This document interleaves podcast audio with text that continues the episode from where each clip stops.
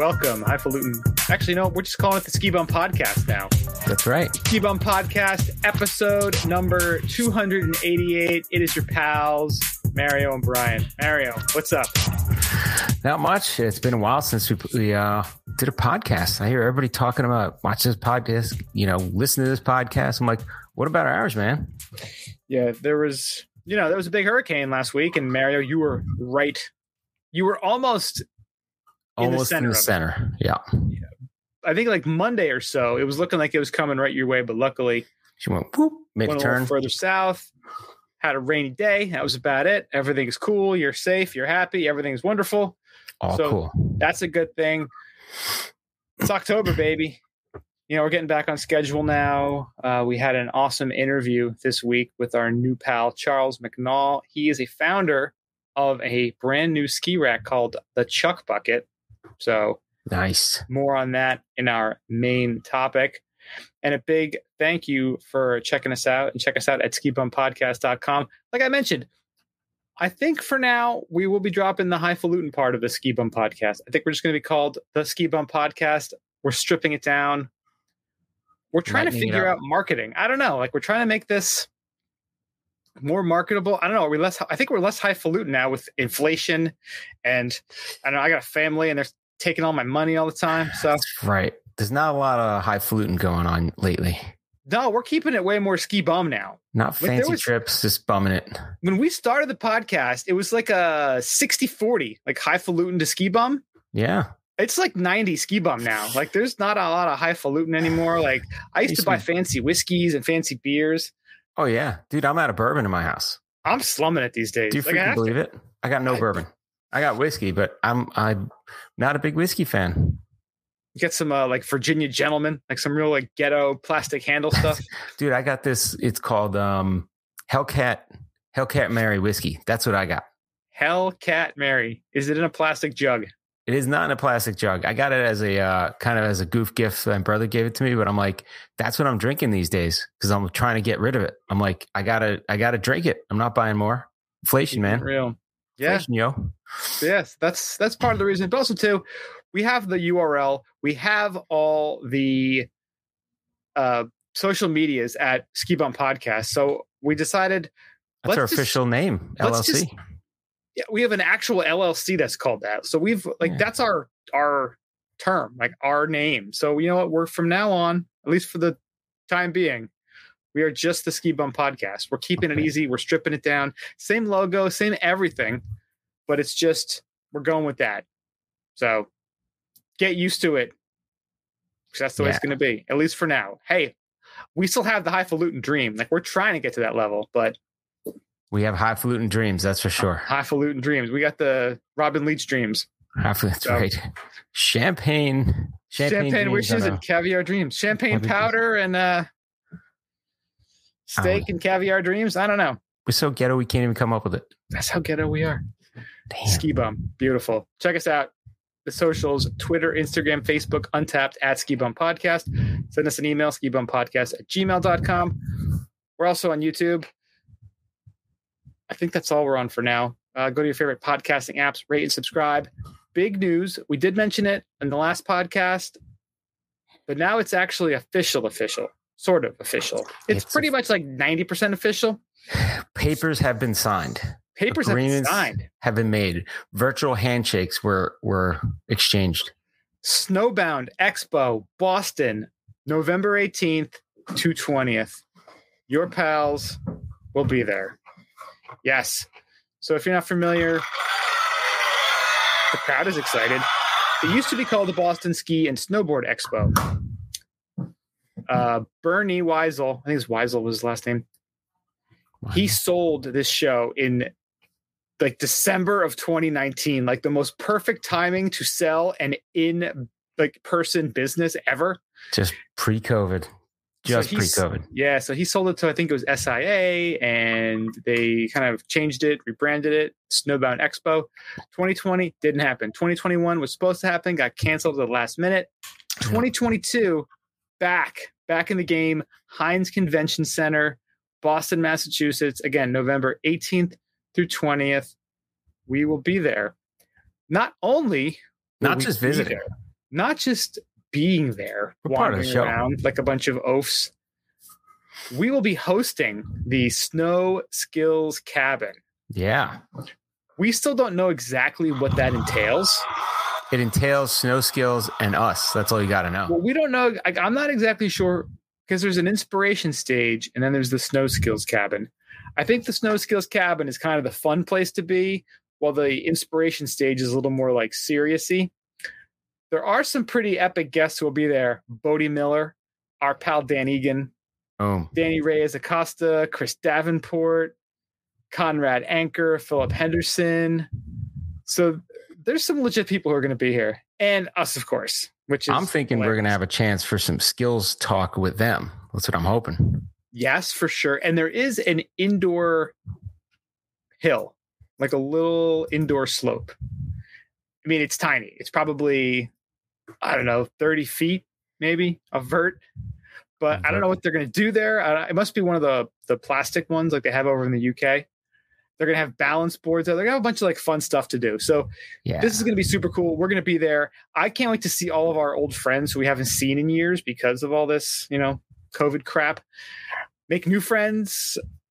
We're going to be part of this show. Like, I can't even wrap my head around that we're going to be part of it. They invited us to do this. So we're going to be super psyched to be there. Check out snowboundexpo.com for more info. If this, if you've been listening to this before September 30th, you could have gotten free tickets using the code SKIBUM, but I think all the free tickets are gone. So we it pull up me up. on our Instagram too. We were promoting it. It was on Instagram. The last episode, I did cut in the information. So hopefully you checked out the last episode because then you could have gotten some free tickets. But we're going to be there and we're super excited. And hopefully we'll see you there. If you're going to be there, hit us up on any of the socials and let us know because we're going to be you know posting some some stuff, our our adventures going on because we have a media day on the Thursday. Then the the actual show starts on Friday. It's like the half day Friday, then Saturday, Sunday. So we're going to be going to a bunch of events, hanging out with a bunch of cool people, talking a lot of skiing. One person who we won't be there, but who is a new friend of ours, as we mentioned earlier, not only is Charles and the Chuck Bucket our main topic, they are also a new sponsor of the Yeah. podcast. Welcome. Welcome, Chuck. Welcome, Chuck Bucket. this episode brought to you by the Chuck Bucket, a brand new ski rack from a startup out of Salt Lake City, Utah. It's a trailer hitch rack that's designed to hold eight pairs of skis or four plus snowboards. Nice. It's simple to load for the whole family and easy for anyone to install and uninstall from the hitch. So go check it out at chuckbucket.com. Awesome. Not only that, another cool thing about this, if you like to shred in the off season, they also have a bike rack that works with it's uh like the the system is modular, so the actual uh like center support piece that can be kind of modified to add the bike rack to it. So Yeah. you've already got the core system, you take off the bucket, you add the bike rack, boom. You keep this rack on all year. There's a lot you Yeah, can do with it. bike rack is pretty cool looking. It has the bikes kind of up straight, reversed on the back of your car. Yeah, it's pretty neat. It's pretty unique. I talked to Charles in the main topic again. If you want to get the full details about this, I mean, we went we went pretty nerdy on on racks and on hitches, on mounts, on Nice. ski gear. Like we we went pretty in depth, and I think you'll get a lot of good information on there. Again, check them out, chuckbucket.com. Thank you, Chuck Bucket. Mario, let's kick it off the way we always do. It's time for Opry today. Well, my opera today is not much to talk about. It's uh just water. I'm I'm trying to water it Two out. weeks today. in a row, filtered water. I got to work tomorrow, and work has been rough. I went to the Bucks game last night. Not a Bucks fan, Jets fan, and they won this week, so I'm happy about that. Patrick Um, Mahomes, baby.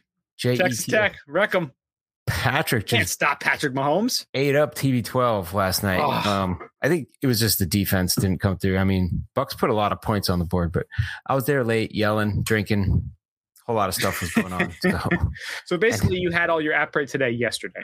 oh god, it was like we had we had like lamb lamb chops like on the grill. Like that's how we're that was highfalutin uh, tailgate. That is highfalutin tailgating, yeah. Yeah. So we had that, and Oh, did you see the video a few weeks ago of in Miami when someone I guess must have sucked their grill in their car or under it and the car exploded? oh, we were joking about that because our buddy brings he uh just a charcoal grill. So he's like, "Yeah, I'm not setting this by my car. I'm setting it by somebody else's car." Dude, if you haven't seen this, there's actually videos of the game. So they're showing like the Dolphins game. They're just kind of zooming out and showing the crowd, and you can see black smoke kind of outside the stadium.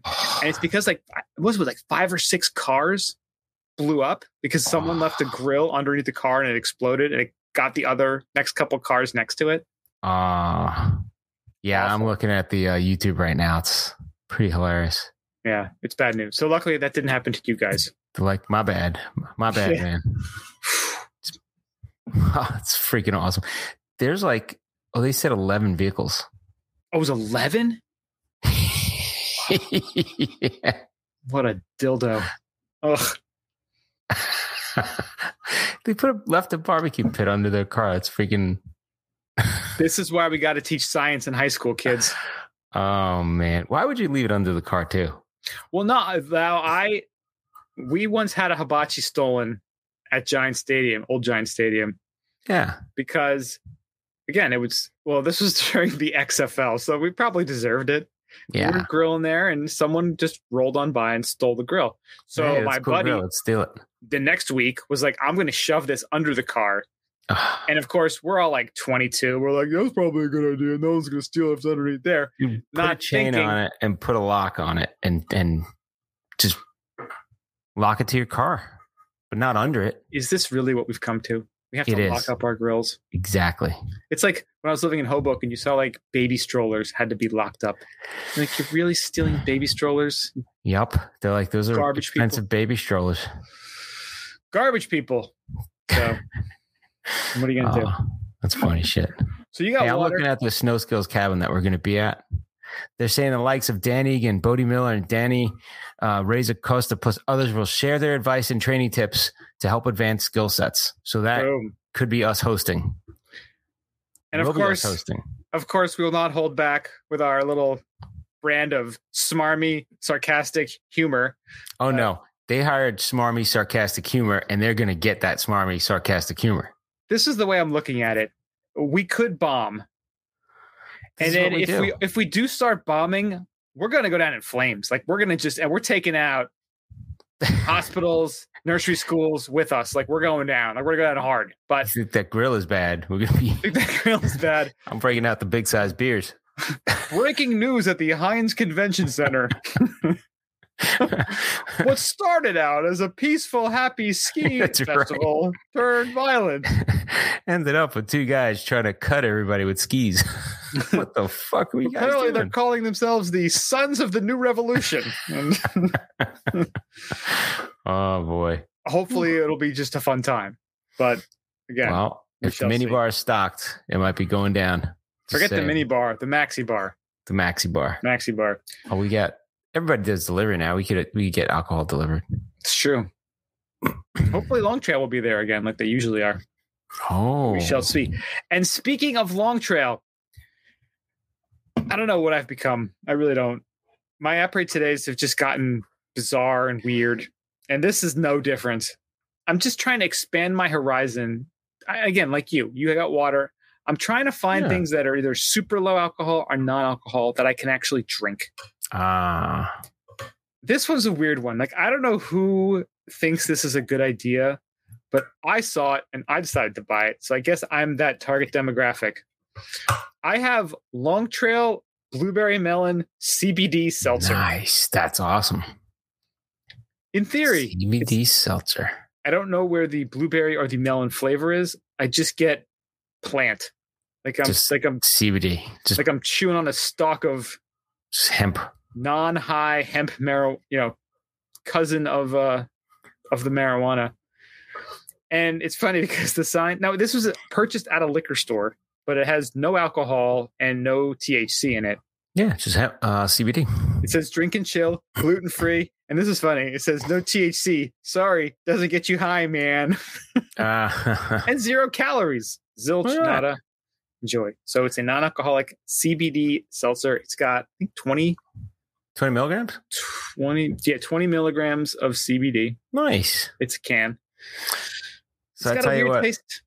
You know, I've it's got that weird again, like hempy kind of taste to it. nice. Like you're eating someone's like hippie bag or sweater or something. I got 25 grams uh, pills at the uh, dispensary, and they are good because they just take the edge off. If you get really good CBD, really, really works out pretty good. Yeah, it's not again, it's that weird kind of hempy flavor to it. It's not awful. It's not awesome. I will say I did have one of these with vodka. It was a lot better. Ah, But not There- today. Today keep there is chill. a um an adder. It's like a almost like you know those water uh flavor flavor spritzer things that they have in the stores those now. little drops you kind of put in.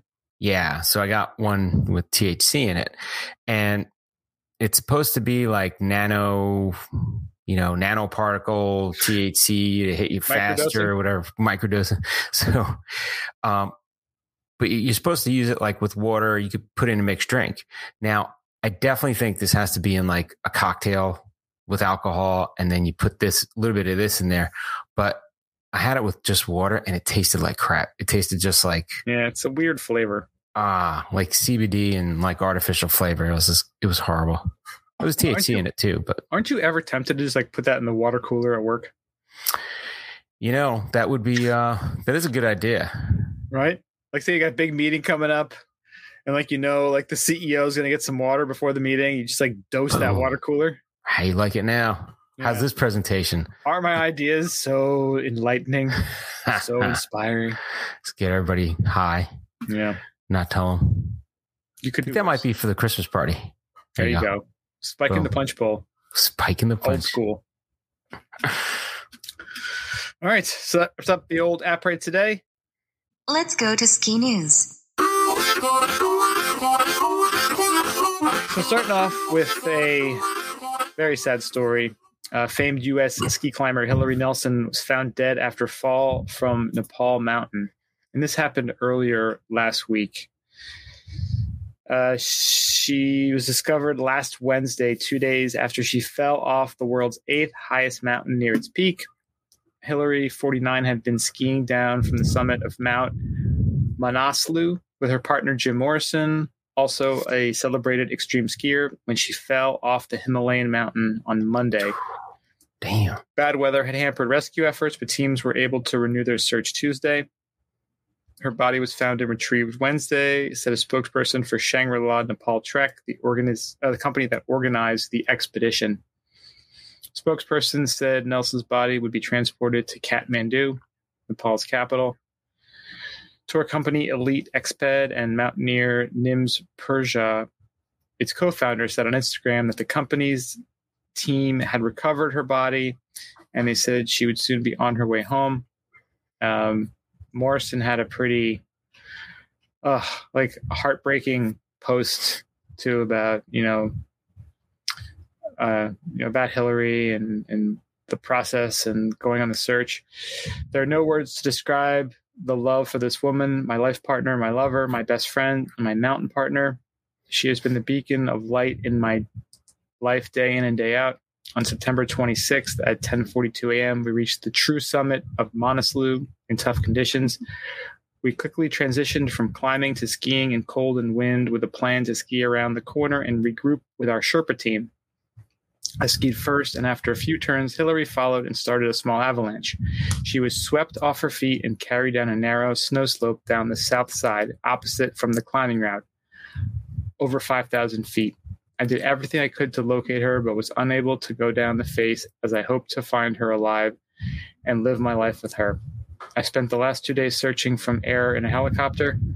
Today, with the help of Captain Surendra, an incredible skilled pilot, we were able to land at 22,000 feet and search for her. Uh, Nimsdai was instrumental in helping organize the best team and resources possible, and I found her body with the aid of Mountain Sherpa today at 10:30. That's horrible. I mean, it's just like, Oh. how do you even like, like, like you can't even imagine what that experience must have been like. Hmm. and it's it's absolutely heartbreaking. You never think it's going to go that way, of course. I mean, they've they've you know climbed and done tours together for years, and it's it's yeah, you never think that's going to be the day. Mm. And there was a you know follow up recently um, where they had a traditional Himalayan funeral for her. I guess it was today. Oh, again, like you know, like what do you say?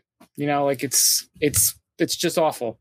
Um, Yeah. You, you, got to think about her family, her friends. Like you, you don't expect that ever. You know, No. how professional, how skilled the people they go with.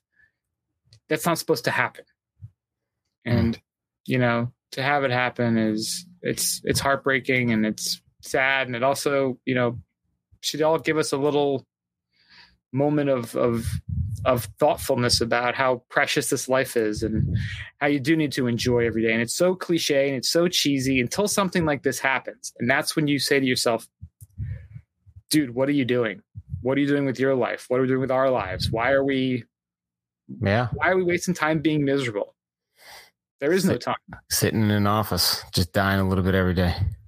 why? Yeah. Hmm. so you know rest in peace hilaree just thoughts out to the family and you know let's uh well, let's just use her her light her experience her joy her inspiration to to fuel our lives and our joy and inspiration No. that's all we can do Whew, sobering news, and that's every every season we get some of that, you know. absolutely yep Yeah. All right, moving on to the winter for, uh, winter forecast. Uh, this is probably one of the earlier ones, but uh, AccuWeather is trying to predict the winter, upcoming winter, and they're saying it could be pretty interesting, a lot different than last winter, partly due to a volcano that erupted on the other side of the globe, and that, of course, they're talking about. Um, the volcano was Hunga Tonga Hunga Ha'apai Ha'apai volcano, um, which erupted on January 15, 2020. And it was an underwater volcano located about 2,200 miles northeast of Sydney, It erupted in grand fashion, sending a significant plume of gas, ash, and water vapor higher into the Earth's atmosphere.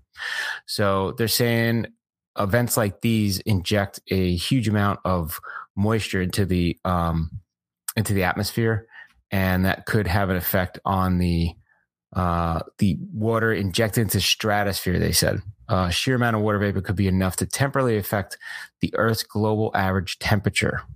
So uh, instead of cooling the surface, the reaction could be more warming, and that could be one of the factors involved. And we could see that hang over into the winter. So that plus they have all these. I mean, this article is pretty extensive with their predictions. Um, but if you look at the overall outlook, which is kind of midway down, they're saying the highlights compared to normal December through February, uh, rainy, snowy in the Northeast, uh, less snow in like the middle DC ish East Coast. Um, snower, snowier periods up by like the Michigan area. And then the Pacific Northwest, uh, is, is wetter snow turning cooler, but that looks like the, the place where they're going to, they're predicting to have the better snow. Yeah, because one of the the big things about this year too is that this is the triple El Nino. Mm. That you know we kind of talked about it on the last episode a bit, and now as you know we've gone a couple more weeks, things are starting to take shape a little bit more, and you know a lot of the you know the weather experts are starting to chime in about how this you know triple El Nino is going to affect things because it's not like it happens all the time. It's it's a bit of a, a rare phenomenon, and the um, the climate specialist that's quoted in this article, Paul Pastelok, he's the AccuWeather senior meteorologist. He says that these third year La Ninas, did I say El Nino before? I meant La Nina, sorry. Oh, yeah, you said on the. I meant La Nina. Uh, it's very tricky. He said, with no two La Nina winters being exactly the same, the weather setup will be one of the most complicated and dynamic in recent memory due to all of the weather factors in play over the upcoming months. And you mentioned kind of the volcano. That's like a big part of it. And it was early 2022. I think you said 2020. That's it. Oh, it was early 20, January 2022. Yeah, it was this year. Yeah. And it's just, you know, again, we, we you know, we kind of harp on the whole climate change thing and, and, you know, th- so say you threw away your gas powered car and you bought a Tesla, but a volcano erupts and shoots all this ash and plume and carbon dioxide in the air. What difference did your car make? Exactly. Just a question to ask yourself. I'm seeing in Yeah. Florida now without power, some people with the electric cars are sitting there with no car because they're like, I couldn't charge it for two weeks, so week and a half, Yeah. or it's, it's been a week now, so couldn't charge it for a week, and that car cannot go anywhere because it it doesn't run on partial gas at all. You know, Yeah.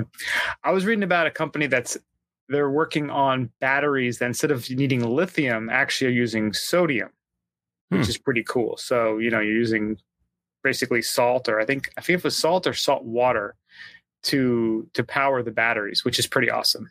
oh wow, You start telling me stuff like that, get a thousand miles per charge. Now we're speaking my language. We shall see right. but that's not we're not experts in any of this stuff all we care about is skiing right now so with this triple la nina things will get interesting it does it is starting to look better for utah and colorado because originally things were looking a little bit not so great and actually Not looking great for the East actually Coast. no it's it's not looking that great yeah it's looking like utah colorado and northern um what state is this arizona and, and new mexico Mm. They're saying it could be 49% of normal and lower. Mm. that's that's the snow outlook october 2020 to april 2023 uh, then you look got the whole kind of you know pennsylvania new york new jersey connecticut massachusetts. Vermont kind of has like nothing so that means they're kind of in the normal so vermont it's 75 to 124, I think it's. yeah, it's kind of like they're saying normal ish, and then Maine. Maine could be the uh, the gold mine on the East Coast this year because they're saying 125 to 149 percent of the Mm. huge. Also, Montana, Jacksonish in Wyoming, and Idaho, and parts of uh, Washington State could be golden, Hmm. but Tahoe, Mammoth, and you know Colorado and Utah not looking so great right now. Again, these are just models, these are predictions, things could change. Imagine if you could like reroute a hurricane. Like you could just kind of like shoot it on over to Colorado, Utah. Like Hmm. just just have a, a weather wormhole. Imagine Damn. that. Imagine, Imagine that. that. imagine those two feet uh, two feet of rain translated into snow. Doesn't that translate to like 200 feet of snow or something? Something like that, right? I think it's isn't it like an inch of rain is a foot of snow? Is that the math? I'm looking up right now. Rain to snow. So 10 feet- times the feet. amount. So one inch of rain is equivalent to 10 inches of snowfall. Okay. 10 to 1. Okay. So I added an extra zero. So if we had two feet of of rain, it would be 20 feet of snow. Damn. Is 20 feet of snow too much snow though? That's a lot of snow. It might not be enough. Yeah, you're probably right. Why would it why would it not be it's always not enough. We But wouldn't 20 snow. feet of snow start like collapsing buildings and Yeah, but you you it would help with global warming. there you go. right? That's true. Just have Weather 50 days of snow.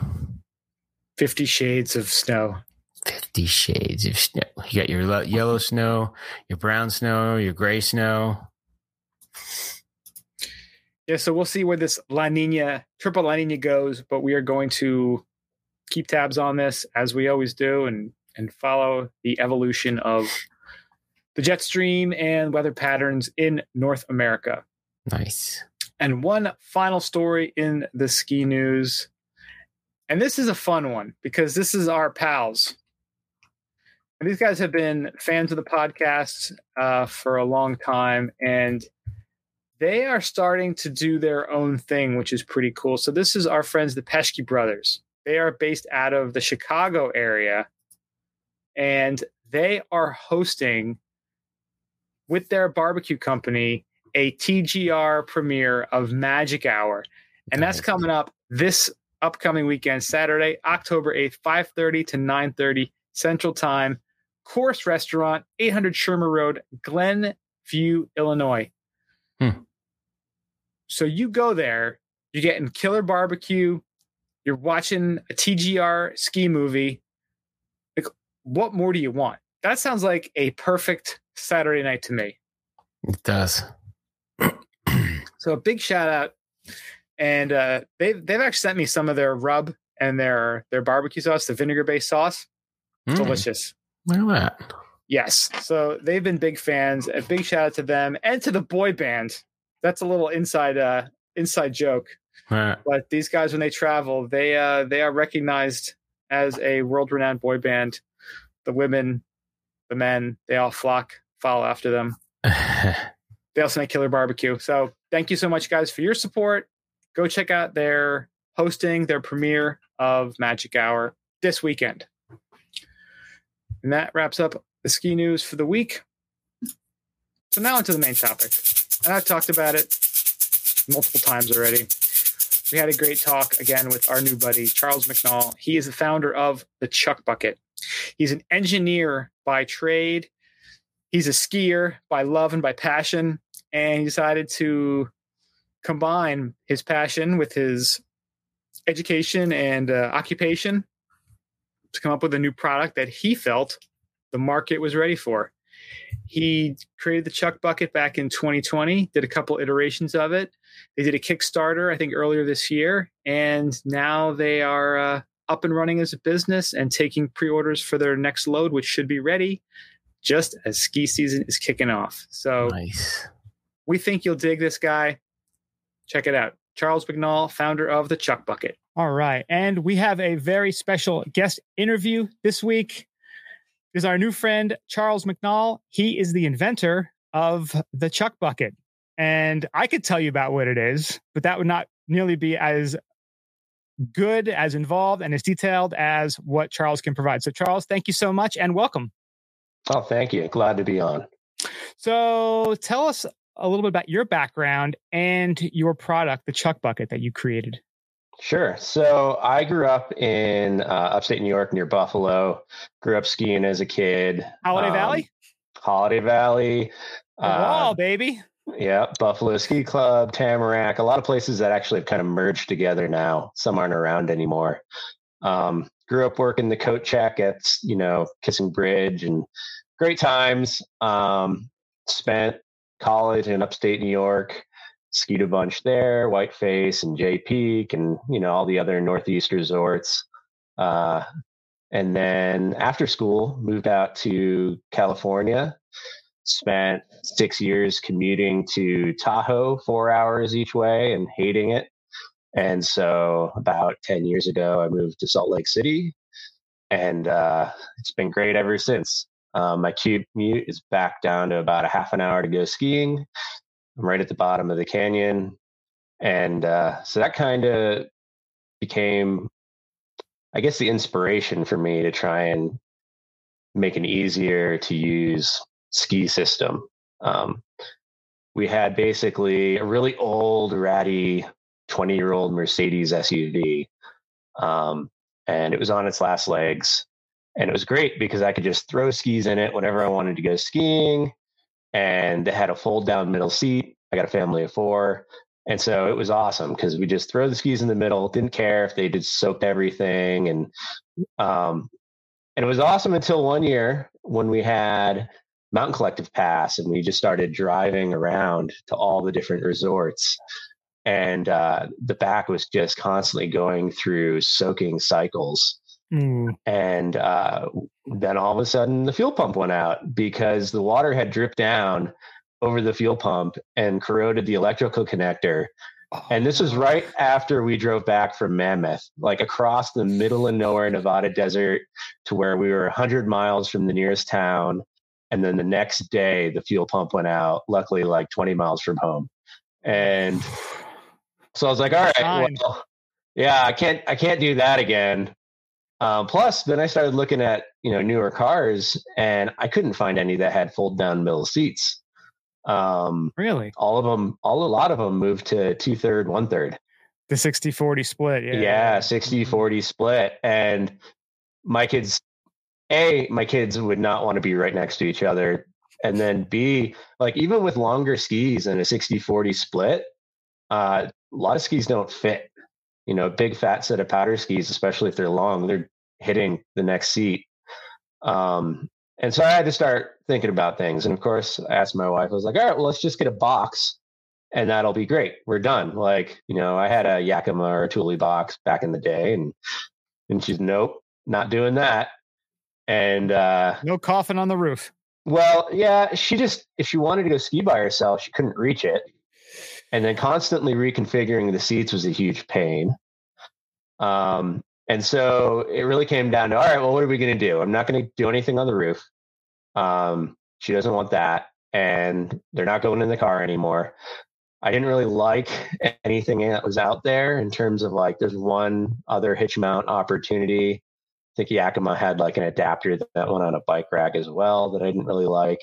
All of them kind of had those, you know, sandwich clamps, which means that it's great if you want to fit two super skinny skis on, you know, one row. But anytime you start getting a variable selection or kid skis and then the poles don't go on there and it wasn't any good. So um, I decided to do the next best thing, which is uh, some straps and a five gallon Home Depot bucket and uh, a cheapest bike rack I could find on Amazon with like just two horizontal prongs. Um, and just started using that for a season and, you know, be like, all right, you know, it's, it's really jerried, but how, how's it going to work? And it actually started, it was awesome. Like I loved it. Like that five gallon Home Depot bucket and just being able to toss them in, uh, was game changing in terms of like just never having to take more than two minutes to go ski. So, uh, so walk me through that then. So, did you have like a trailer, like a, a hitch mount on there? So I had a hitch receiver already, a two inch hitch receiver. We we had since got a, a newer car, so Which um, probably played into not wanting to put the skis all wet in the nice new car. exactly. So that was the real thing. Is like I got the car working again, and then uh, ended up basically, you know, all right. My wife wants a reliable car. We need a reliable car for the family. Let's get a newer car. So we bought something that was off lease, um, right at the beginning of the pandemic before uh, all the prices went sky high for used cars. Like, you know, the market was still wondering, like, oh, is everything going to get destroyed? Is no one going to buy cars anymore? And so the prices were still like normal.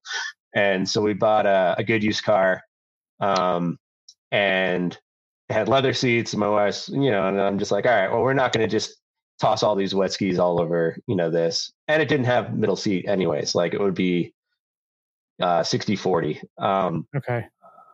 so it had a hitch receiver. Pop this on there. It's great. I'm loving it. Um, not a big deal to take the bucket off, you know, and just leave That- the bike rack on there. So again, how did you connect then? So was it was it wasn't a ball receiver joint, was it? No, so it was just uh, you know that standard L shaped bike rack with the two prongs that come out. Yes. Yeah, Okay. So, So you the- use that and you put the bucket in between the prongs. I put the bucket below that, strapped to the the vertical section. Gotcha. Okay. Yep, and uh, arms was that like a brace or did you just The arms braced the upper section of the skis. Okay. And I would basically just strap all the skis to the main post. Um, okay? So the arms were more for the bracing the skis than for the bucket itself. Right. Just to keep them from going side to side. Right. Yeah. Okay. And So, now I, have a, I have a picture in my head now. What Yeah. like. And you didn't show up on like Jerry the Day or anything like with this setup. Oh, I might have once. I didn't see, I don't remember seeing myself, but there was other Jerry of the Day setups that were very similar to what I was rocking, and you know I didn't care. Like Badge of honor. Let's be honest. yeah, if I'm skiing two or three times a week, I am just tossing my skis in and going up and then, you know, coming back home and throwing them right back up on the rack or in the corner. And you're winning. And Skiing two or three I'm- days a week. I'm winning. Exactly. You know? Um, and my commute is easy. Like it's 30 miles up a canyon. I'm in a ski town. So to be fair, like I wasn't going on the interstate for four hours anymore like I used to in California. So I was trying to think, okay, how can I make my life more convenient? And then I found like, oh, this is great. Putting all of these skis in the back of the car. Now I have so much space in the trunk for my boots, for my kids' gear, and it's all staying drier. And I was like, okay, this is this is starting to work. Maybe I'll start working on developing this. So I'm an engineer. That's what I went to school for. You know, pretty hands-on, good at tinkering. And so I just started working through the progression of this of like, okay, how can I make this five gallon Home Depot bucket be a little bit more, I guess, less jerried, less, you know, uh, hacked on there. Um, and I just started iterating. And so um, it's it's hard when you try and like go from what's the easiest to what actually makes a decent product. So for a while, I wanted to keep with uh, a plastic bucket. So I don't know if I even described what the Chuck bucket is. You know, you said I was going to describe this. So all right, to This the is quite a listeners nice- out a nice there, build up. This is nice yeah, who who haven't grasped what I've been trying to get at. So I I make a we make at you know Chuck Rack uh, a hitch mount ski rack, and it is basically what you see on the back of shuttle buses whenever you go to a ski resort. It is a big opening where you throw your poles and skis or board into it, and then it shuttles you around the mountain. And it's not on the roof. It's not you know in the shuttle bus, and it's a little bit more secure in terms of like there's an upper ring where you can have your skis secured and then you can also strap them which i we always recommend and we do strap them to the main vertical pole um, just so they don't shift around a lot. Uh, you don't have to put them in there like in terms of like you don't have to strap them in you're not going to lose a ski on the highway we've tried believe me over What's speed bumps What's the top speed you tested? I I won't say I've gone 100, but somebody has. Ah, Uh, independent testing reviews. Yeah. 100 miles an hour. And the more skis you have in there, the more they're bundled, the less you have any individual one taking a big wind load. Um, you know, we're working on a, a canvas cover to go over the top for people who drive on the highway because that's been a request from a lot of customers, uh, just to keep some road grime off. Um, if you're in a canyon though, and you're going only 35 miles an hour um, to go skiing most of the time, like or 35 to 50, I don't really see any more grime on them than I ever saw on the roof of my car. Um, and to be fair, like it all usually skis off within the first run. Right. And then when I get home, if you're not drying your edges anyways, well, I don't know what to tell you. Your skis are going to get rusty no matter what. If you're if you're taking your skis and you're just tossing them on the rack and they're stored with the edges in contact with each other, they're they're going to get rusted no matter what.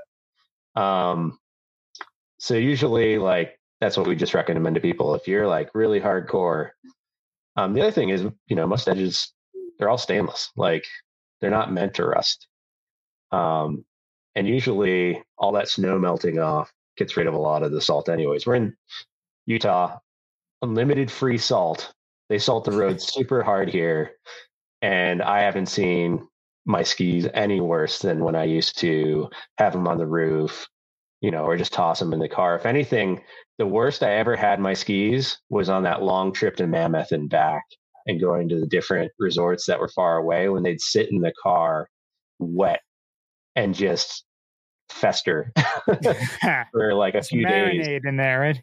You know, it was a great product. So basically, really liked where it was going with the Chuck Bucket sort of iterative design, where, um, you know, I went from a five gallon Home Depot bucket and then I started making uh, my own welded frame and uh, had a ring to hold a trash can, actually, like the little office type trash cans.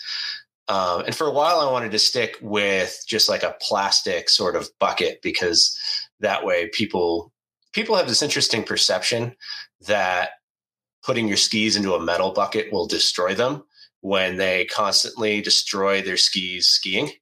They're always hitting the edges together while they're sitting on the chair or, you know, um, doing rails or, you know, hitting trees in the woods. There's, people don't realize how hard they are on their gear when they're actually using it. Mhm. And then they expect this like non moving, very simple transport system to like be a magic baby cradle that doesn't touch them ever. Yeah, while they're driving at 80 miles an hour down the highway, swerving. Yeah. So uh, it's one of those things where it's like if, if you stop and take a minute and actually pay attention to how you're treating your skis, walking across the parking lot, slamming the edges onto the asphalt, you know, putting them on the bus floor, like what it doesn't matter what our rack's made of. People do the damage to their gear elsewhere. Yeah, yeah that's true. so so either way uh we we had that you know plastic sort of thing we were going with for a while but the reality is is plastics are really bad when you're in a winter environment.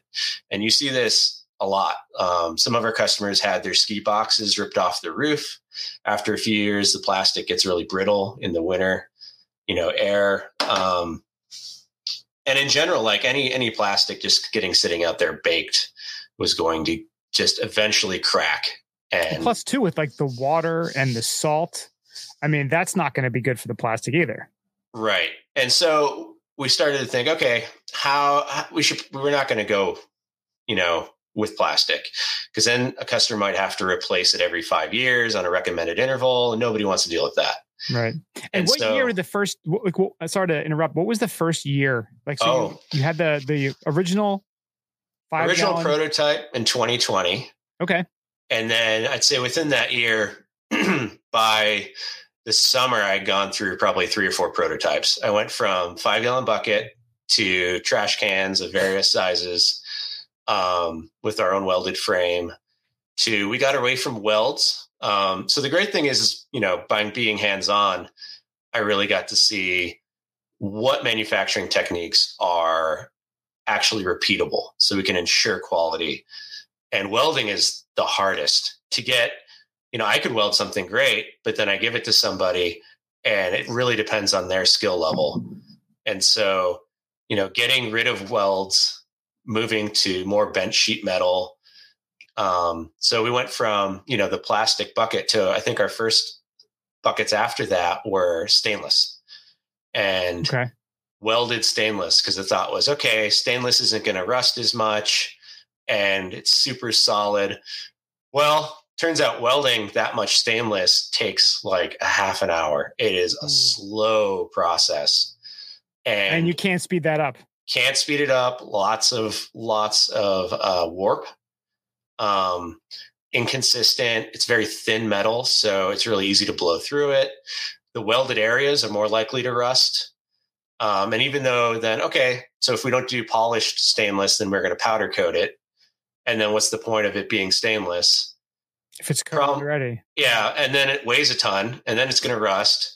And so we're like, okay, well, what about aluminum? So then I started making some out of aluminum.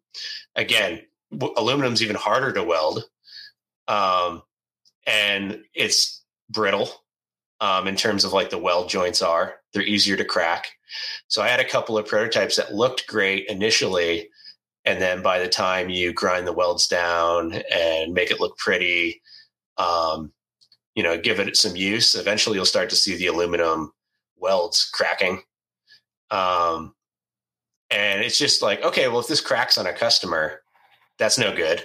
No. you know can't can't have again this failing on the highway. Like every every single step in this iterative process is, is okay how can we give something to somebody that is bomb proof that you know isn't going to lose a ski and isn't going to fall off um So that's Um, number one know, priority at this point. Number one priority, right? Safety, yeah, Yeah. customer satisfaction. Yeah. And so then we went to uh, riveted aluminum. So just like airplanes are held together, rivets, really hard for somebody assembling to Hmm. screw up. Like you can do it, but you can see when it doesn't look right. And it's, it's very prescription based, you know, set the, you know, riveter to this pressure, use this rivet, put it in, make sure they're together and pull. Um, and this is why, you know, airplanes aren't assembled by engineers they're assembled by hourly workers um, and they hold us in the sky just fine um, That's that's not a very comforting thought for people who are taking off in a few hours. oh airplanes are crazy safe i mean it is definitely still the safest way to travel um, This is true, yes, but don't Yeah. look at the rivets when you get on the plane. no i mean look at them they're great everything's work. great They work. because if they're not good they're either not there or you know you can see a huge gap which you don't see on planes because they all get inspected um, it's the same thing with our buckets and so yeah we went to aluminum it made it you know a third of the weight and Wow. so a big thing for us was okay aluminum's great it's softer than you know your ski edges you're less likely to damage anything. Um, we put a foam pad at the bottom for our customers who are concerned about you know their tips. So every Chuck Bucket ships with a neoprene pad at the bottom. And then uh, just durable in general. It's not going to rust. Um, same thing with the upper ring. You know the upper ring has got you know aluminum on it so that again you don't have to worry about if your skis scratch it and then there's steel exposed like not a big deal um, and also, you're mentioning the foam at the bottom, but there's also holes for drainage. there is holes for drainage right because you don't want to have pooling water regardless uh, Is that was that an issue with the Home Depot bucket, or did you actually cut holes in the beginning? So the Home Depot bucket initially didn't have any holes, and then I got to drill out, and then the same thing for you know every version after that. Make sure there was drainage holes. It only happened once, right? It- well, No holes. I was lazy for a while, and it just dumped the bucket out. But eventually, you just got to do it. Um, but yeah, like with drainage holes, you know, it just drains out because you don't think about it. If you drive home and it's a slushy evening, you'll end up with quarter inch of water in there, and uh, And when it falls off from the skis too, if you got it all stuck in the yeah, binding. exactly. Yeah. Um, if anything, actually, since your skis are you know staying outside, and this is the same for anything on the roof, um, you know a lot of that snow doesn't really melt because it's cold out, and so you know it's actually as long as you dry it off when you get home, your edges are usually be a little bit better off because it wasn't sitting there wet for a while. It was all frozen until you wipe them off. It's like Han Solo, Yeah. frozen in carbonite. That's right. so, um, yeah, so that lightweight kind of became a theme for us. You know, we kind of, I have a bad back. Um, so, not wanting to lift more than 30 pounds at any given time kind of became key. And so we started taking that into account in our design. So the bucket pops on and off, you know, and it's a lightweight, you know, uh, I guess bucket. Do you have an actual weight for the the whole system? The whole system weighs, oh, I want to say around 43 pounds. Like when we Okay. ship them, they're 43. So I think it's about 37. And then most of that's in the hitch because the hitch post itself is about 25 pounds and it's, it's all steel. Um, it's bolted together steel with grade eight hardware. And, you know, it's, it's meant to be super robust. Um, and we did that basically also because you know now we're selling a bike rack. And so we didn't want to have a platform where people would later on have to upgrade because oh you're getting the bike rack you have to buy the more beefy one. Now start off with a really solid structure and then you can have a bunch of different modular accessories on there. Oh, so the base pole that you have for the chuck bucket is also the base pole for the bike rack? Yes exactly Ah, that's very cool. So when you're in the shoulder season, which there's a lot of out here, uh, it was a big pain for me to. I used to have a nice one up rack, um, 1UP USA. You know that Oh, those are super nice. yeah. aluminum one, super nice. Mhm. Loved it. It's a great rack, but I would destroy my back every single spring and fall pulling that thing on and off to not have it in the winter on the car. and and there's like no way to get around it being less than 50 something pounds like even if you take off the two extra bike you know adapters on it to where it's just a single two bike rack Mhm. it was still 50 something pounds and awkward to lift and so Oh wow. um, the ski rack attachment, the bike rack attachment, all those pop on and off. They're less than 30 pounds for any given part. And so in the shoulder season, it takes two minutes or less. I mean, you pop two pins to put the bike rack on, or you pop two pins off to put the ski rack on, and you can swap between them. And I, you know, I do it all the time, basically, where I'll go ski in the morning, and then when the one the sun comes out and it warms up in the afternoon, bike rack's on, and I go out with the kids and you know go bike around in the valley. That's perfect. So you can just so basically you can use the rack all year. Is what you're saying. Right. Exactly. The base always stays on. It's just a matter of which attachment you're going to have based on what the uh, what the season is. Exactly. And the nice thing about the base is it strips down to just a single pole that's really easy to tilt out of the way. And so it's unobtrusive and you're not, you know, the nice thing about, I guess the, the worst part about my old bike rack was always tilting it out of the way when I go like grocery shopping or my wife would be doing something. And you see that now with those big vertical bike racks that are so big that you never remove them. I highly doubt people enjoy having that constantly in the way of their trunk. And parking too. Like parking is a Yeah. lot worse. There's there's you're adding a huge variable to to driving now because I don't know if if other cars with their um you know the sensors in the front when they like the emergency braking sensors do they notice there's a rack that's sticking out two feet from the car or is the is the sensor focusing on the bumper or the windshield of the car in front? So you're, adding lots of other variables for problems when you have those big racks in the back. That's for sure. Right. So yeah, I mean that's where the company's at right now. We um, launched our Chuck Bucket last, I guess this this spring, and had a great Kickstarter success. We delivered uh, all of those units. We're almost sold out. I think we've got you know a dozen or so units left, and then our next round is already it's incoming. We'll have them probably early November, just in time to get them out to everybody for the ski season. Perfect timing. Yep. And, And, uh, uh, So one Yeah. question, one quick question about so the uh so sta- riveted stamped aluminum is that what it is? it's so the bucket is bent aluminum Bent sheet metal Okay, and riveted together and then powder coated. okay. And then guys the rest of it, Locally or is that overseas? we do that overseas. So Okay, we made all the prototypes locally. If you want a custom color, for example, we'll make that locally because then we just have our powder coater mount, match the color of your car or whatever you want. Um, but all the rest are made overseas, and that's just honestly the only way to bring it to market. Um, yeah. I just I again, think- I I just fascinated by the process. Uh, I, I, how did you even like? How do you go about finding a producer to make this for you? So we, well, Alibaba. so we had, prior to this company, I had a bike trainer um, that I tried to sell for a number of years.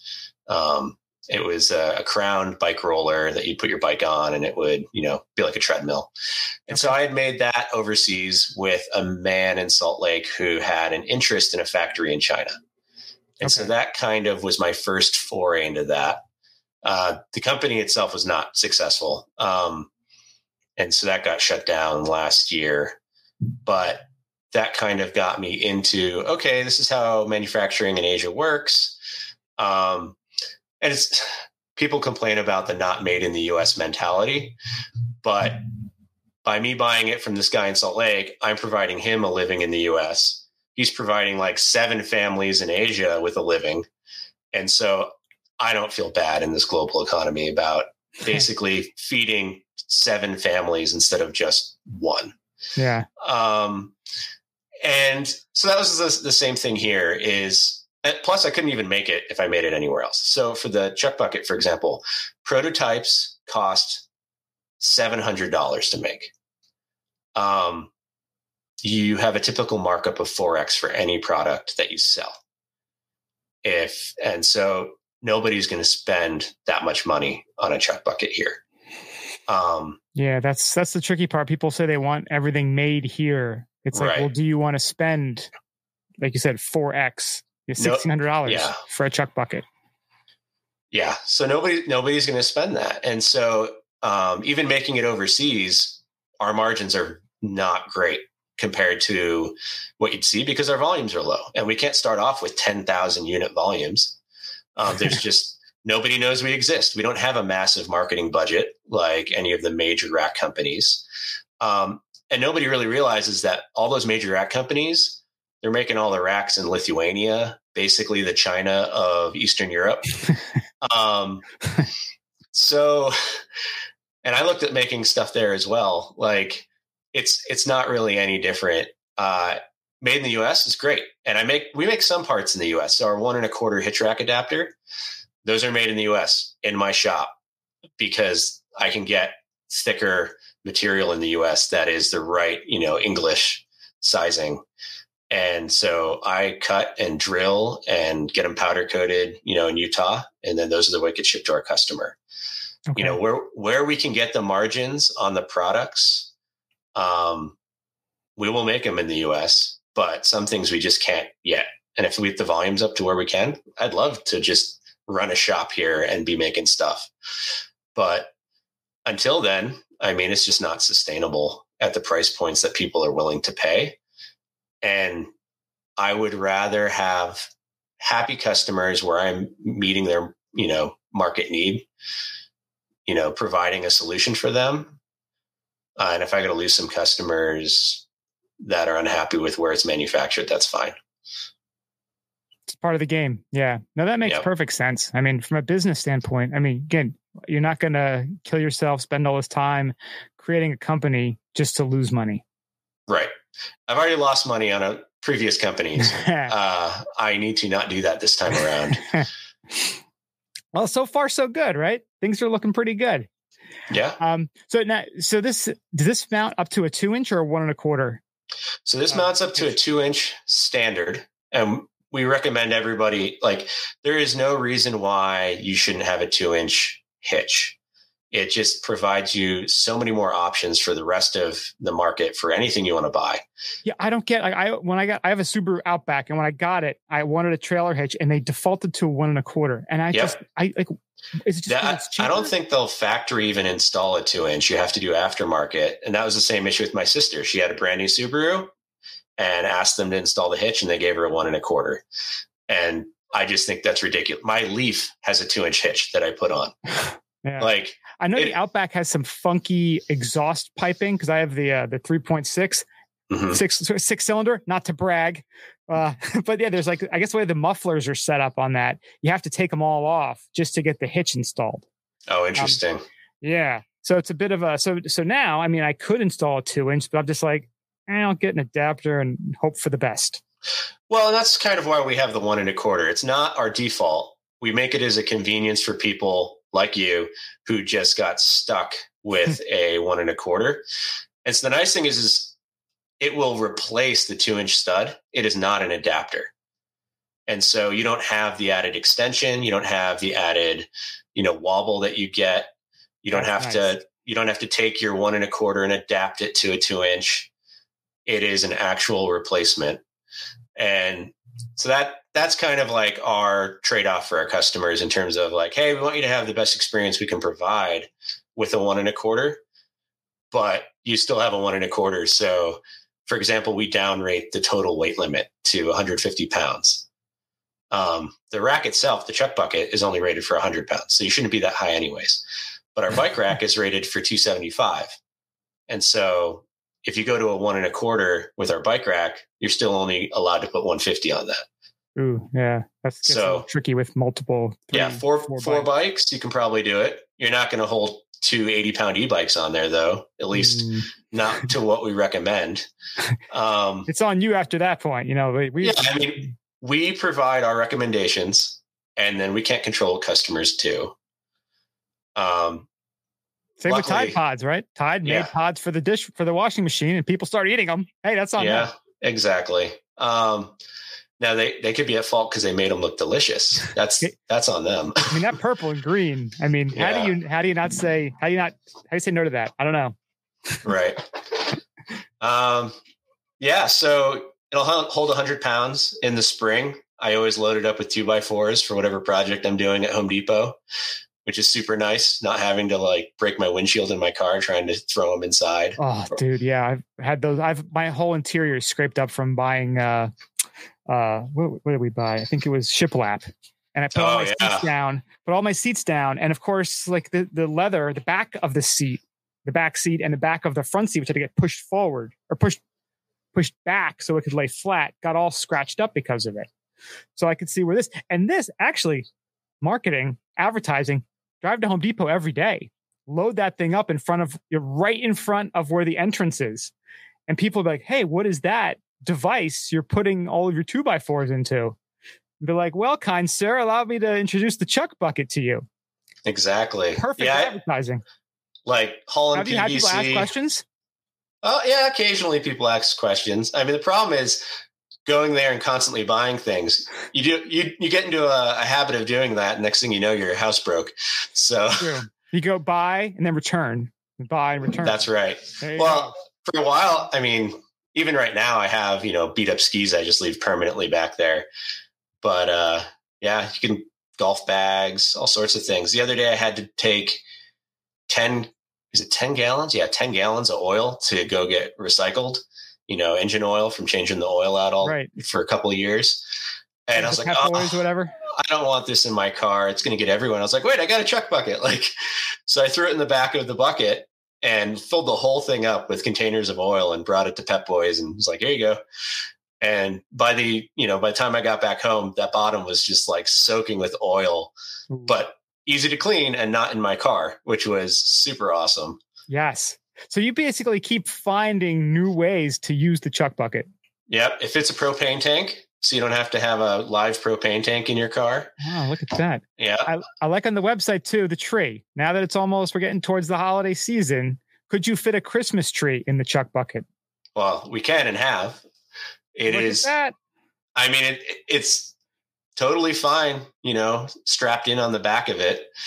it you kind of get to scrape your hands up, you know, to strap it in there. But But if you have like the netting, if they give you like the netting, oh yeah, if it's netted, I forget. I forget they do that. I was thinking of like you cut it down in the woods yourself. But yeah, like a real goddamn man. yeah, I'm talking I- about like Jersey getting your tree at a tree farm. yeah, yeah. If you're if you're uh, you know getting your tree at the tree farm from the local grocery store or whatever, then uh, and it's netted, totally be like super easy to just pop it in there and then go home. I mean, there, it's a million uses. Another We- advertising. You know, We, we try and ask on Instagram for people to post what they put in it. Oh, that's cool. Um, and so eventually we'll start seeing more and more things in there. Don't put your kids in it and drive anywhere just because they fit. Listen, you can only you can't nerf the world. No, but It's I mean- not recommended at all. I think I need to say that. Uh, yeah, I don't. It's one of those things where it's whatever will fit, put it in there as long as it's less than hundred pounds. Um, and it'll hold more than that. You know, it's a factor of safety thing. Does a keg fit in there? Corny kegs do. I don't know about a full size kegs. Those are hard to get. They're not in Utah. Oh, that's true. You guys have those funky Yeah, laws still. they're the laws are getting better. Um, but getting regular kegs requires going out of state. So I I don't know about that. Plus, you don't want to drive with that in public view if you go out of state and get a full size keg and then you're going home. True. Kind of advertising your uh your violating of Right. ATF laws, I guess. These are these are important questions though. I'm just I'm just asking what people want to know. Yeah. Um, in terms of capacity, I mean, I know for sure four snowboards, maybe five. I haven't really tried. I'm I don't own any more than one snowboard. You know, every, everything else is skis. Um, but we've definitely put four in it for you know four people going out, and then uh, skis. I mean, depending on size, you know, I think we've had up to eight pairs in there with maybe six sets of poles. Um, it's really whatever fits. Uh, it's hard to tell people exactly what'll fit because everybody's skis and snowboards and everything are different widths and you know bindings are all incredibly different Um, but it fits as much as it fits. And unless you're in a conversion van, usually it'll fit an entire carload. Nice. Yeah, I guess it's only bound by your uh, imagination, right? Right. And, you were, Um, and so when you have them in there, you were saying too that you uh, it's best that you strap. Is it everything together? You strap it to the upright pole. Yeah, so typically um, we'll recommend like Voile ski straps, something long like that. We actually have custom 48 inch long ski straps that will be coming in for this season. So that'll be longer than anything else on the market that can actually be used as a belt if you want to have a ski strap belt. Um, Ah, that's pretty cool. we sell currently 52 inch straps that are two Voile straps strapped to, uh, they're welded together um, so those are custom made by us and those are super awesome um, in terms of like if you have a full bucket full of gear you can have one long strap and t- instead of taking two 32 inch straps and putting them together and uh, so we definitely recommend you know, whatever you put in there, if you strap it to the main pole or at least together, it will keep it from shifting around. Like four sets of skis in there strapped together to the main post tight, they're not moving. They don't shift around. They move probably less they do in a box because they're not constrained at all in a box. There's, you know, hitting one side or the other as you're going around corners. Um, cars typically, when they're riding on roads, they're vibrating up and down, right? Mm-hmm. And so your gear is constantly in a box vibrating against each other up and down with all the road vibration versus in this situation usually it's the tails sitting on that foam pad not really moving much at all um, you don't feel yourself vibrating left and right in a car Yeah. and so it's really you know in terms of like wear and tear on your skis rattling together it's super minimal um, i'd say compared to a box or compared to sitting inside your car itself And you were saying you guys are working on a cover now Right. as well. yeah so we're going to make a super simple canvas cover that just slips onto the top like a big sock and then straps through the uh, strap holes on the bucket. And it'll have some extra canvas to telescope inside the bucket. So if you have long skis or short skis you know they'll be covered. Um, and the bottom will just be open. Because if you just want a fully enclosed bag buy a ski or snowboard bag. Which you could just in put in the chuck bucket too. yeah like Yeah. just throw it in there. I mean just like as if you're taking someone to the airport you know it's no different. Hmm um, and that's what we tell a lot of people with have like ski racers in their family. Like oh you know if you're concerned which racers are you know they're super concerned about everything bases edges whatever. Yeah put them in a put, put them in a bag and they'll be fine you know? Yeah. they're not going to come out. They're not going to get banged up. They're going to be you know at the resort when you get there and you just pull them out of the bag there. Um, but yeah ours will be open so that way when you put your skis in there wet it can drain out the bottom on the ride So yeah, canvas in the morning, convertible top down, and then at night, so it all dries out. Or all I'll say I'm not going to use the bag unless I go, you know, 70 miles on the highway to a, you know, a faraway place. Um, but a lot of people want it, especially like if you're living in the Bay Area and you're driving all that distance to Tahoe. Yeah. You know, the, the canvas cover is going to be great. yeah, that's I'm again. I'm thinking selfishly because I'd have to drive usually a couple hours to get to our favorite places, and yeah, highway driving, 80 miles an hour, winter crap, lots salt rocks. Um, yeah, the cover just uh, that that that clinches clinches the deal because you mentioned the the box on top. I have a I won't say the brand; they're not a sponsor. I have a box on top, and I've wrapped like two pair like two towels around each pair of skis. It just looks ridiculous. It takes forever. Like you said, you can't one like I'm relatively good shape. I can get my box on by myself, but that's not normal. Like most people need someone to help them. What drove me crazy when we first bought this car, um, it's you know the T brand.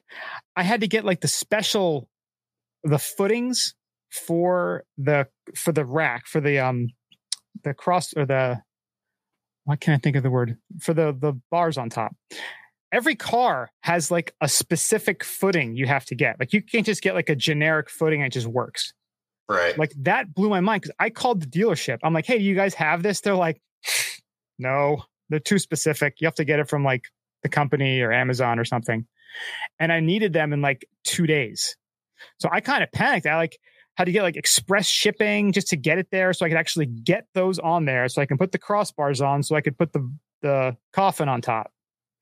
And again, the ordeal, the number of parts, because it's not just buying the box, because the boxes are expensive to start with.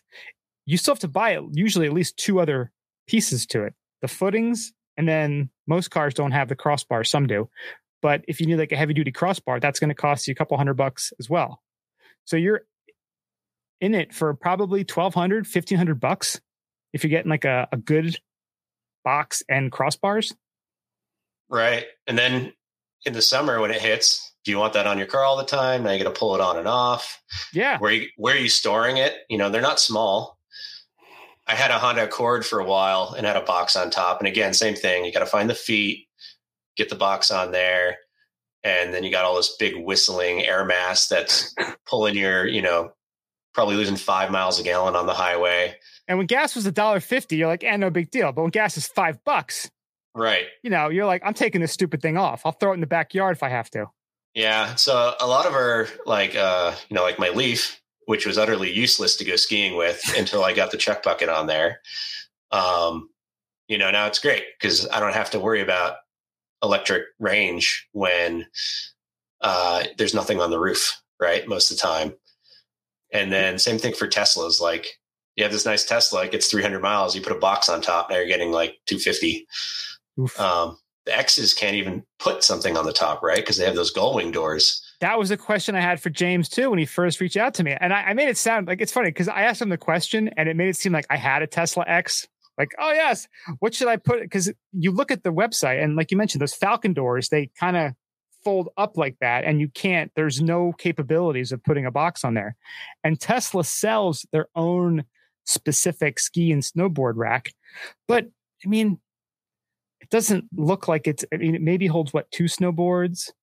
Uh, it says they hold up to six pair of skis. But it doesn't look terribly capable flexible expandable and you're stuck with the tesla one. Right. um, where something like this, you know, again, you don't have to buy uh, multiple iterations of it. You can you can buy this one chuck bucket, put everything you need in there, no adapters, no attachments, just get all your stuff in there. And with this, you got to buy a whole other bike rack separate. Well, with yours, you have your your base system already, and then you can get the adapter for the bikes. Yep. I love And that. we're going to try and, yeah, I mean, we're trying to have more and more accessories for basically people like, you know, like myself, like a lot of people who like the rack that they got a family or they're active and they constantly are switching what they're doing. Um, one thing that I'm really excited to work on is a uh, solar shower attachment, basically like a super Hmm. easy to pop on shower curtain. And it's, it's not so much for like showering when you're camping, but more like if you go to the beach and you want to just like change your kids, it's a huge pain because they don't want anyone to see them. So they want to get changed in your car and then everything gets super sandy and nasty. And it'd just be so nice to just have like a super simple curtain or something to have them just pop into and get changed. Or even as an adult, like pop in there. It's like, You don't great. want a ticket as an adult. yeah, exactly. End up on some list. My son is not that kid though. He just strip pulls his bathing suit down and like, you know, teenage girls walk by. He's like, sup? He's fine. oh, good for him. That's good confidence. it's uh, it's a little too much confidence. Yeah. So, and then the other thing for the bucket, like you're saying, in terms of like, you know, a lot of people ask for dividers in the bucket, and maybe we'll make some. But the reality is, as soon as we start fitting it to any single solution, it's less utilitarian for everybody else. So, like for right now, it's like, yeah, we're just, it's a big open container and it'll fit everything from skinny skis to big skis. Because, like, if you have a bunch of tubes that are all one size and you put one single skinny ski in one tube, and you have one really fat pairs of skis that barely fits in it and you can't fit poles in that other tube, like now all of a sudden it's not as useful. Yeah, and look So- at look at gondolas that were built like you know 15 years ago or so. Yeah, they don't fit anything. A fat ski anymore. Yeah. Yeah, So you know you're kind of future proofing it by doing less. exactly. And like I said, we'll we'll continue to, you know, iterate on it. We'll probably make an XL version that gives an extra six inches or something for people that need a little bit more space, but Would you go You know. wider or deeper with that? wider probably. Um, as soon as you go deeper, you get more leverage, sticks out further. Are there any laws too regarding how like deep uh something attached to the hitch can be? Yeah, you need reflectors and things like that if you go past a certain depth. Uh, there's different states have different license plate laws. So, for example, we have license plate mounting holes on the back of the bucket. Oh wow. So, if you need to mount a license plate, you can. Um, depends on your state.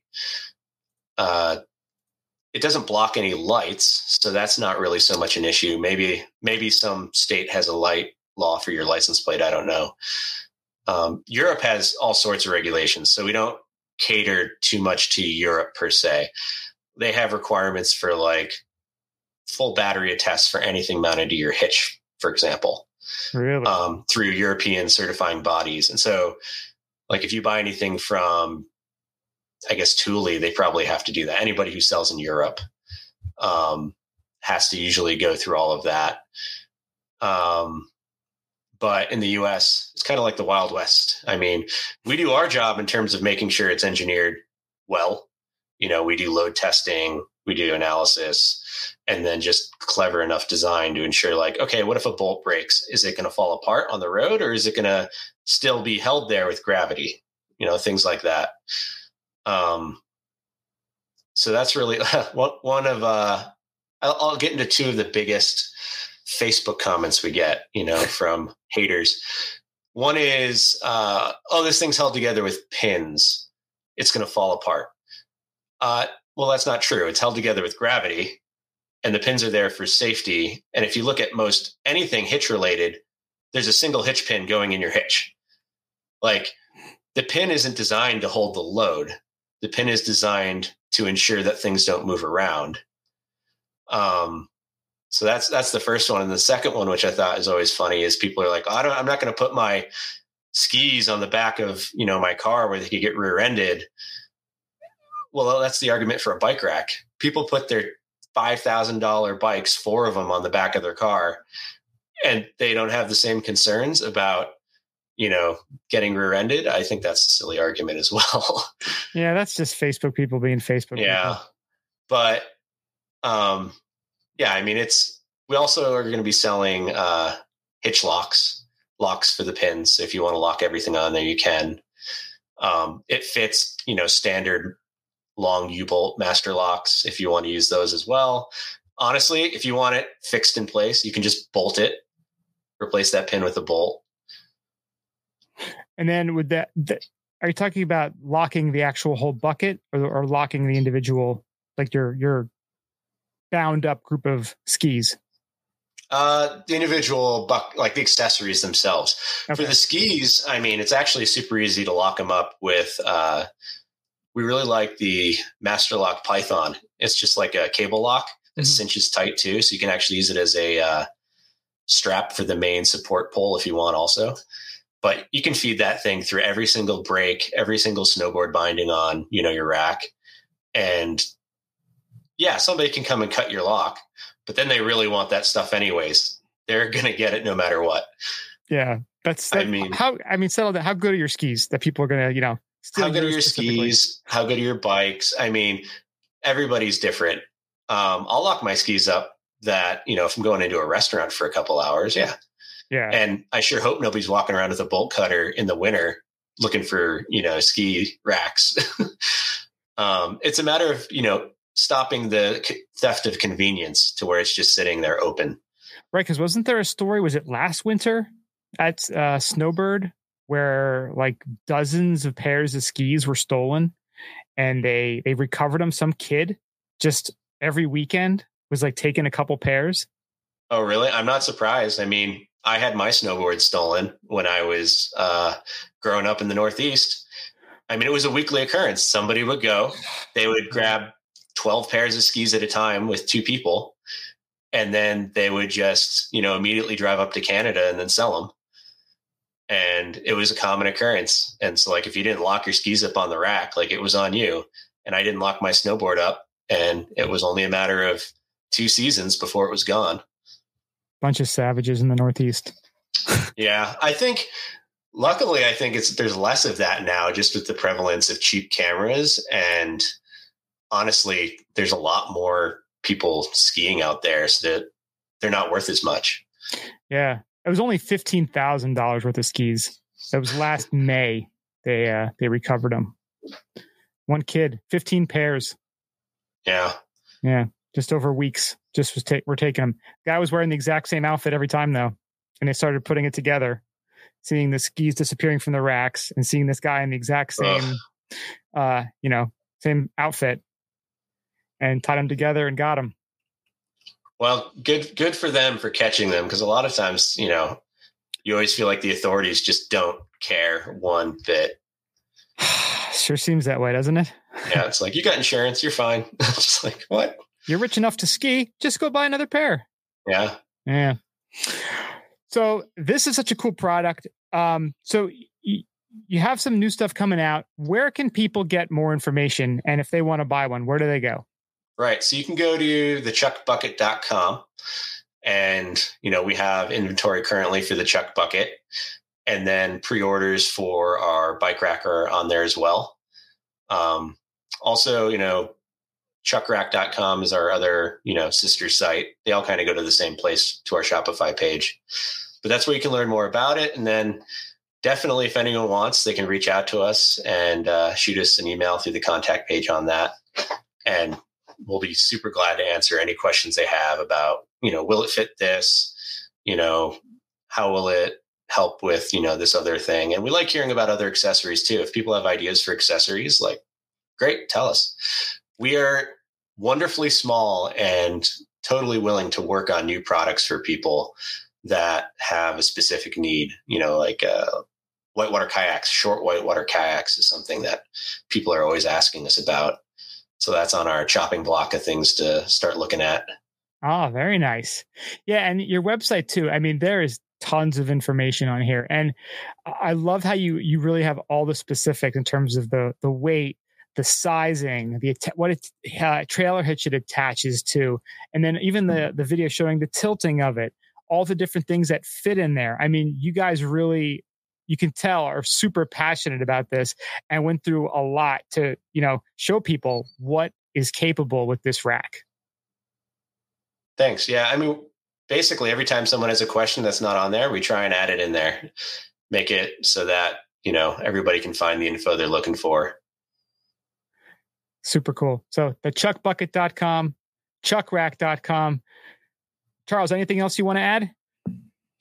Uh, sorry to talk so much. It's awesome being on the show with you. I mean, super No, no excited. to apologize. This was uh this was really informative and it was a fun conversation. I love hearing people's origin stories. I think it's I think it's so cool just hearing how people got to from point A to point B. Yeah, I I think that you know there is definitely a market need, and I'm really glad to kind of bring something to market that a lot of the larger you know rack manufacturers kind of just haven't been providing. So you know if Yeah, a lot Chuck of Rack can times do that, just- They're the the big guys. They if it, if it ain't broke, don't fix it. Right? They've been Right. the same ones for 20, 30 years. Why change? Why innovate? yeah, exactly. Awesome. Charles, thank you so much. Chuckbucket.com. Go check it out. Thanks, appreciate it. All right.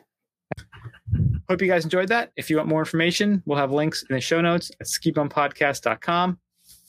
Thank you, everyone, for listening. We do appreciate it. Check us out, skibumpodcast.com. Go to the socials Instagram, Twitter, Facebook, Untappd, YouTube at Skibum Podcast. Send us an email, skibumpodcast at gmail.com. Get ready for us at Snowbound. We'll be there. Boston, November 18th through the 20th, Hynes Convention Center, Boston, Mass.